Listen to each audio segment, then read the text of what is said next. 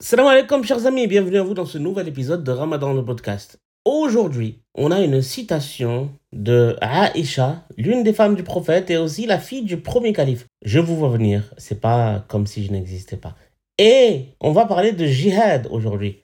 Et encore une fois, je vous vois venir, mais non, on ne va pas parler de ce jihad que vous pouvez imaginer.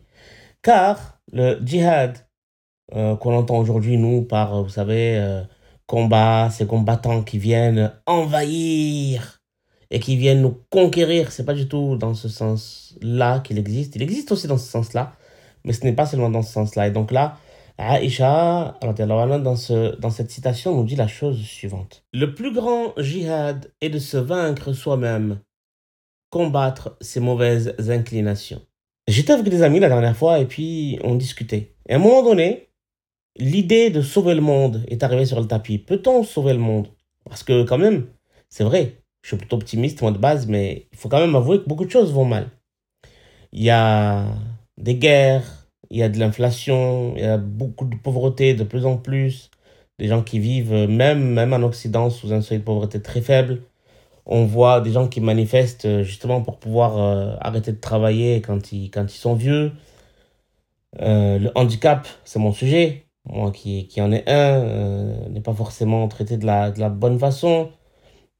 Il y a tellement de choses qu'on voudrait améliorer, qu'on voudrait changer. Et puis là, on se dit, ah, mais pour changer le reste, pour changer le monde et pour changer l'environnement, eh ben, il faut d'abord pouvoir se changer soi-même. Vous voyez? Imaginez un, prédicateur que vous entendez à la mosquée le vendredi en train de vous dire euh,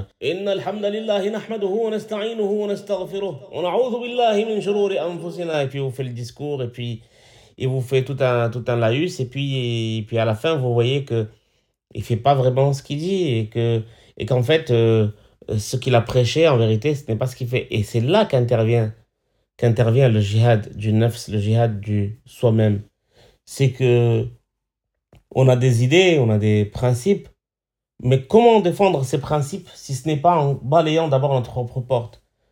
Nous-mêmes, comment défendre ces principes et, le monde qu'on voudrait si nous-mêmes, eh bien, notre base est instable? Si nous-mêmes, on n'est pas solide sur nos idées, on n'est pas solide sur nos principes, on n'a pas construit euh, une ligne de, une ligne de conduite. Et donc, à partir de là, eh bien, on ne peut qu'être d'accord, je pense, avec Aïcha, et dire que oui, le plus grand jihad, c'est le combat contre soi-même. Parce que c'est un combat qui est toujours euh, là, qui est permanent, qui ne s'arrêtera sans doute jamais parce que, parce que plus on évolue, plus on voit ce qui va pas chez nous.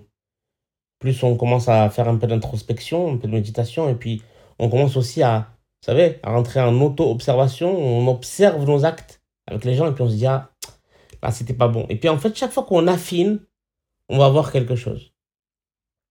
Peut-être qu'un jour, on sera assez bon pour, euh, pour changer le monde. Pour le moment, contentons-nous de nous changer et peut-être qu'on aura déjà un impact positif sur ceux qui nous entourent. Allez, salam alaikum.